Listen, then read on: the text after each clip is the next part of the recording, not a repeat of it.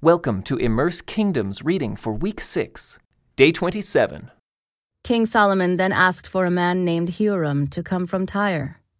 He was half Israelite, since his mother was a widow from the tribe of Naphtali, and his father had been a craftsman in bronze from Tyre. Huram was extremely skillful and talented in any work in bronze, and he came to do all the metal work for King Solomon. Huram cast two bronze pillars, each 27 feet tall and 18 feet in circumference. For the tops of the pillars, he cast bronze capitals, each seven and a half feet tall. Each capital was decorated with seven sets of latticework and interwoven chains. He also encircled the latticework with two rows of pomegranates to decorate the capitals over the pillars. The capitals on the columns inside the entry room were shaped like water lilies, and they were six feet tall. The capitals on the two pillars had 200 pomegranates in two rows around them, beside the rounded surface next to the latticework. Hiram set the pillars at the entrance of the temple, one toward the south and one toward the north. He named the one on the south Jachin, and the one on the north Boaz. The capitals on the pillars were shaped like water lilies, and so the work on the pillars was finished. Then Hiram cast a great round basin, fifteen feet across from rim to rim, called the sea it was seven and a half feet deep and about 45 feet in circumference. It was encircled just below its rim by two rows of decorative gourds. There were about six gourds per foot all the way around, and they were cast as part of the basin. The sea was placed on a base of 12 bronze oxen, all facing outward.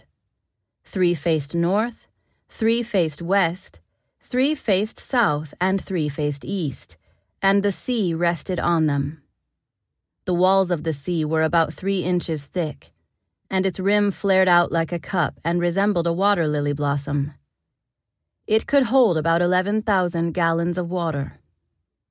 Huram also made ten bronze water carts, each six feet long, six feet wide, and four and a half feet tall. They were constructed with side panels braced with crossbars. Both the panels and the crossbars were decorated with carved lions, oxen, and cherubim. Above and below the lions and oxen were wreath decorations. Each of these carts had four bronze wheels and bronze axles. There were supporting posts for the bronze basins at the corners of the carts. These supports were decorated on each side with carvings of wreaths. The top of each cart had a rounded frame for the basin. It projected one and a half feet above the cart's top, like a round pedestal, and its opening was two and a quarter feet across. It was decorated on the outside with carvings of wreaths. The panels of the carts were square, not round. Under the panels were four wheels that were connected to axles that had been cast as one unit with the cart. The wheels were two and a quarter feet in diameter and were similar to chariot wheels. The axles, spokes, Rims and hubs were all cast from molten bronze. There were handles at each of the four corners of the carts, and these, too, were cast as one unit with the cart. Around the top of each cart was a rim nine inches wide. The corner supports and side panels were cast as one unit with the cart. Carvings of cherubim, lions, and palm trees decorated the panels and corner supports wherever there was room and there were wreaths all around.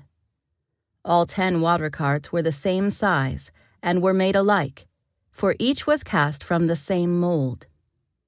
Hiram also made ten smaller bronze basins, one for each cart.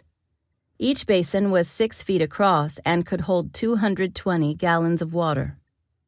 He set five water carts on the south side of the temple and five on the north side.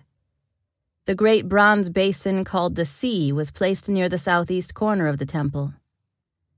He also made the necessary wash basins, shovels, and bowls. So at last Hiram completed everything King Solomon had assigned him to make for the temple of the Lord. The two pillars, the two bowl shaped capitals on top of the pillars, the two networks of interwoven chains that decorated the capitals the four hundred pomegranates that hung from the chains on the capitals, two rows of pomegranates for each of the chain networks that decorated the capitals on top of the pillars, the ten water carts holding the ten basins, the sea and the twelve oxen under it, the ash buckets, the shovels, and the bowls. Hiram made all these things of burnished bronze for the temple of the Lord, just as King Solomon had directed. The king had them cast in clay molds in the Jordan Valley between Succoth and Zarethan. Solomon did not weigh all these things because there were so many. The weight of the bronze could not be measured. Solomon also made all the furnishings of the temple of the Lord the gold altar, the gold table for the bread of the presence, the lampstands of solid gold, five on the south and five on the north, in front of the most holy place, the flower decorations, lamps, and tongs, all of gold, the small bowls, lamp snuffers, bowls, ladles, and incense burners, all of solid gold. The doors for the entrances to the most holy place, and the main room of the temple, with their fronts overlaid with gold. So King Solomon finished all his work on the temple of the Lord. Then he brought all the gifts his father, David, had dedicated the silver, the gold, and the various articles, and he stored them in the treasuries of the Lord's temple. Solomon then summoned to Jerusalem the elders of Israel and all the heads of the tribes, the leaders of the ancestral families of the Israelites they were to bring the Ark of the Lord's covenant to the temple from its location in the city of David, also known as Zion. So all the men of Israel assembled before King Solomon at the annual Festival of Shelters, which is held in early autumn in the month of Ethanim. When all the elders of Israel arrived, the priests picked up the ark the priests and Levites brought up the ark of the Lord along with the special tent and all the sacred items that had been in it. There, before the ark, King Solomon and the entire community of Israel sacrificed so many sheep, goats, and cattle that no one could keep count. Then the priests carried the ark of the Lord's covenant into the inner sanctuary of the temple, the most holy place, and placed it beneath the wings of the cherubim. The cherubim spread their wings over the ark, forming a canopy over the ark and its carrying poles. These poles were so long that their ends could be seen from the holy place, which is in front of the most holy place, but not from the outside. They are still there to this day. Nothing was in the ark except the two stone tablets that Moses had placed in it at Mount Sinai, where the Lord made a covenant with the people of Israel when they left the land of Egypt. When the priests came out of the holy place, a thick cloud filled the temple of the Lord. The priests could not continue their service because of the cloud, for the glorious presence of the Lord filled the temple of the Lord. Then Solomon prayed, O Lord, you have said that you would live in a thick cloud of darkness. Now I have built a glorious temple for you, a place where you can live forever. Then the king turned around to the entire community of Israel standing before him and gave this blessing. Praise the Lord, the God of Israel, who has kept the promise he made to my father David. For he told my father, From the day I brought my people Israel out of Egypt, I have never chosen a city among any of the tribes of Israel as the place where a temple should be built to honor my name but I have chosen David to be king over my people Israel. Then Solomon said, My father David wanted to build this temple to honor the name of the Lord, the God of Israel. But the Lord told him, You wanted to build the temple to honor my name. Your intention is good, but you are not the one to do it. One of your own sons will build the temple to honor me.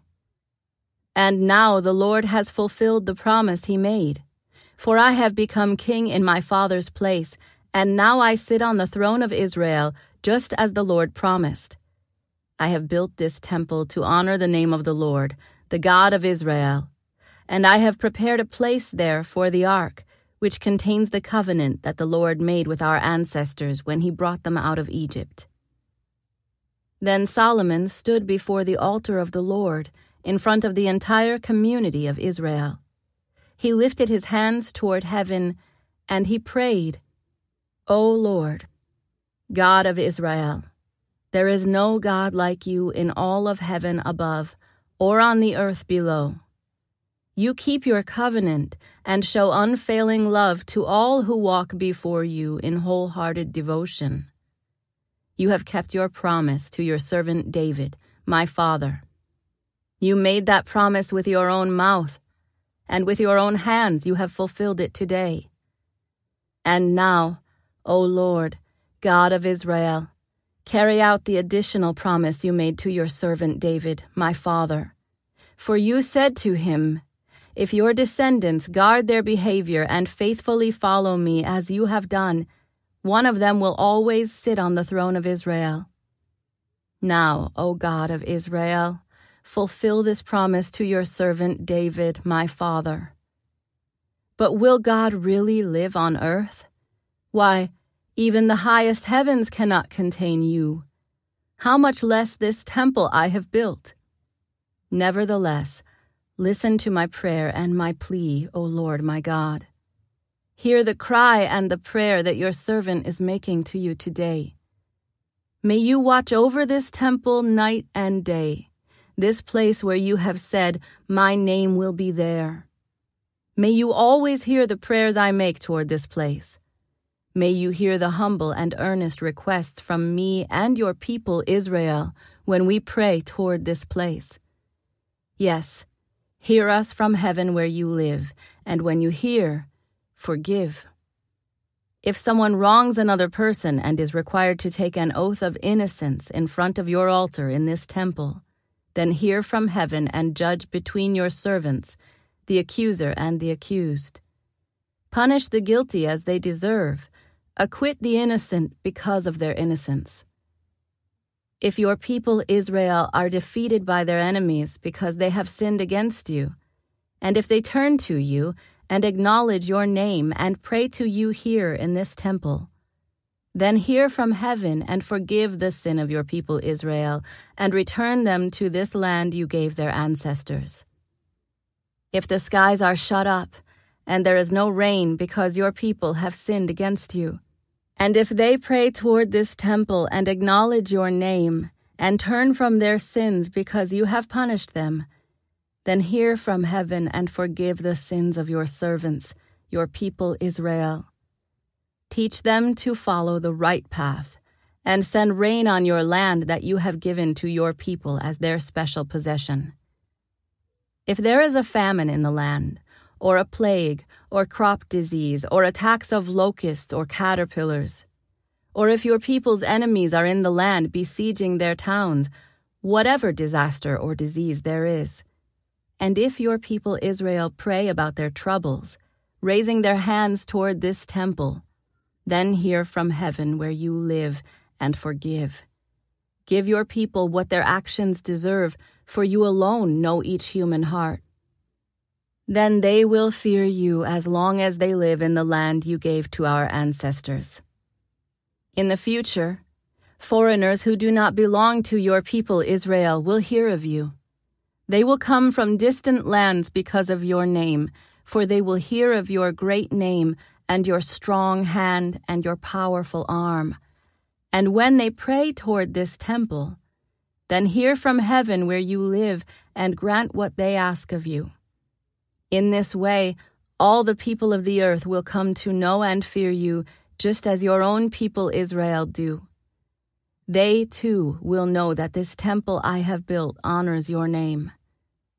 If your people go out where you send them to fight their enemies, and if they pray to the Lord by turning toward this city you have chosen, and toward this temple I have built to honor your name, then hear their prayers from heaven and uphold their cause. If they sin against you, and who has never sinned, you might become angry with them and let their enemies conquer them and take them captive to their land far away or near. But in that land of exile, they might turn to you in repentance and pray, We have sinned, done evil, and acted wickedly. If they turn to you with their whole heart and soul in the land of their enemies, and pray toward the land you gave to their ancestors, toward this city you have chosen, and toward this temple I have built to honor your name, then hear their prayers and their petition from heaven where you live, and uphold their cause. Forgive your people who have sinned against you. Forgive all the offenses they have committed against you Make their captors merciful to them, for they are your people, your special possession, whom you brought out of the iron smelting furnace of Egypt. May your eyes be open to my requests and to the requests of your people Israel. May you hear and answer them whenever they cry out to you. For when you brought our ancestors out of Egypt, O sovereign Lord, you told your servant Moses that you had set Israel apart from all the nations of the earth to be your own special possession. When Solomon finished making these prayers and petitions to the Lord, he stood up in front of the altar of the Lord, where he had been kneeling with his hands raised toward heaven. He stood, and in a loud voice blessed the entire congregation of Israel. Praise the Lord who has given rest to his people Israel, just as he promised. Not one word has failed of all the wonderful promises he gave through his servant Moses. May the Lord our God be with us as he was with our ancestors. May he never leave us or abandon us. May he give us the desire to do his will in everything and to obey all the commands decrees, and regulations that he gave our ancestors. And may these words that I have prayed in the presence of the Lord be before him constantly, day and night, so that the Lord our God may give justice to me and to his people Israel, according to each day's needs. Then people all over the earth will know that the Lord alone is God, and there is no other and may you be completely faithful to the Lord our God. May you always obey his decrees and commands, just as you are doing today. Then the king and all Israel with him offered sacrifices to the Lord. Solomon offered to the Lord a peace offering of 22,000 cattle and 120,000 sheep and goats. And so the king and all the people of Israel dedicated the temple of the Lord. That same day, the king consecrated the central area of the courtyard in front of the Lord's temple. He offered burnt offerings, grain offerings, and the fat of peace offerings there. Because the bronze altar in the Lord's presence was too small to hold all the burnt offerings, grain offerings, and the fat of the peace offerings. Then Solomon and all Israel celebrated the festival of shelters in the presence of the Lord our God. A large congregation had gathered from as far away as Lebo Hamath in the north and the brook of Egypt in the south. The celebration went on for fourteen days in all seven days for the dedication of the altar, and seven days for the festival of shelters. After the festival was over, Solomon sent the people home. They blessed the king and went to their homes joyful and glad, because the Lord had been good to his servant David and to his people Israel. So Solomon finished building the temple of the Lord, as well as the royal palace. He completed everything he had planned to do.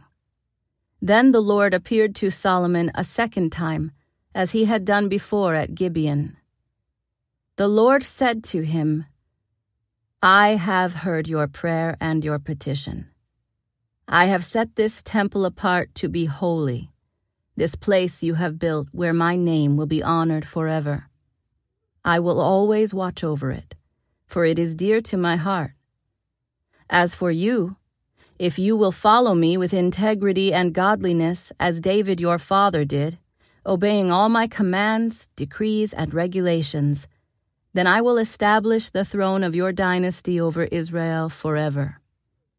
For I made this promise to your father David one of your descendants will always sit on the throne of Israel. But if you or your descendants abandon me and disobey the commands and decrees I have given you, and if you serve and worship other gods, then I will uproot Israel from this land that I have given them. I will reject this temple that I have made holy to honor my name. I will make Israel an object of mockery and ridicule among the nations. And though this temple is impressive now, all who pass by will be appalled and will gasp in horror. They will ask, Why did the Lord do such terrible things to this land and to this temple? And the answer will be, Because his people abandoned the Lord their God, who brought their ancestors out of Egypt, and they worshipped other gods instead and bowed down to them. That is why the Lord has brought all these disasters on them. This concludes today's Immerse Reading Experience. Thank you for joining us.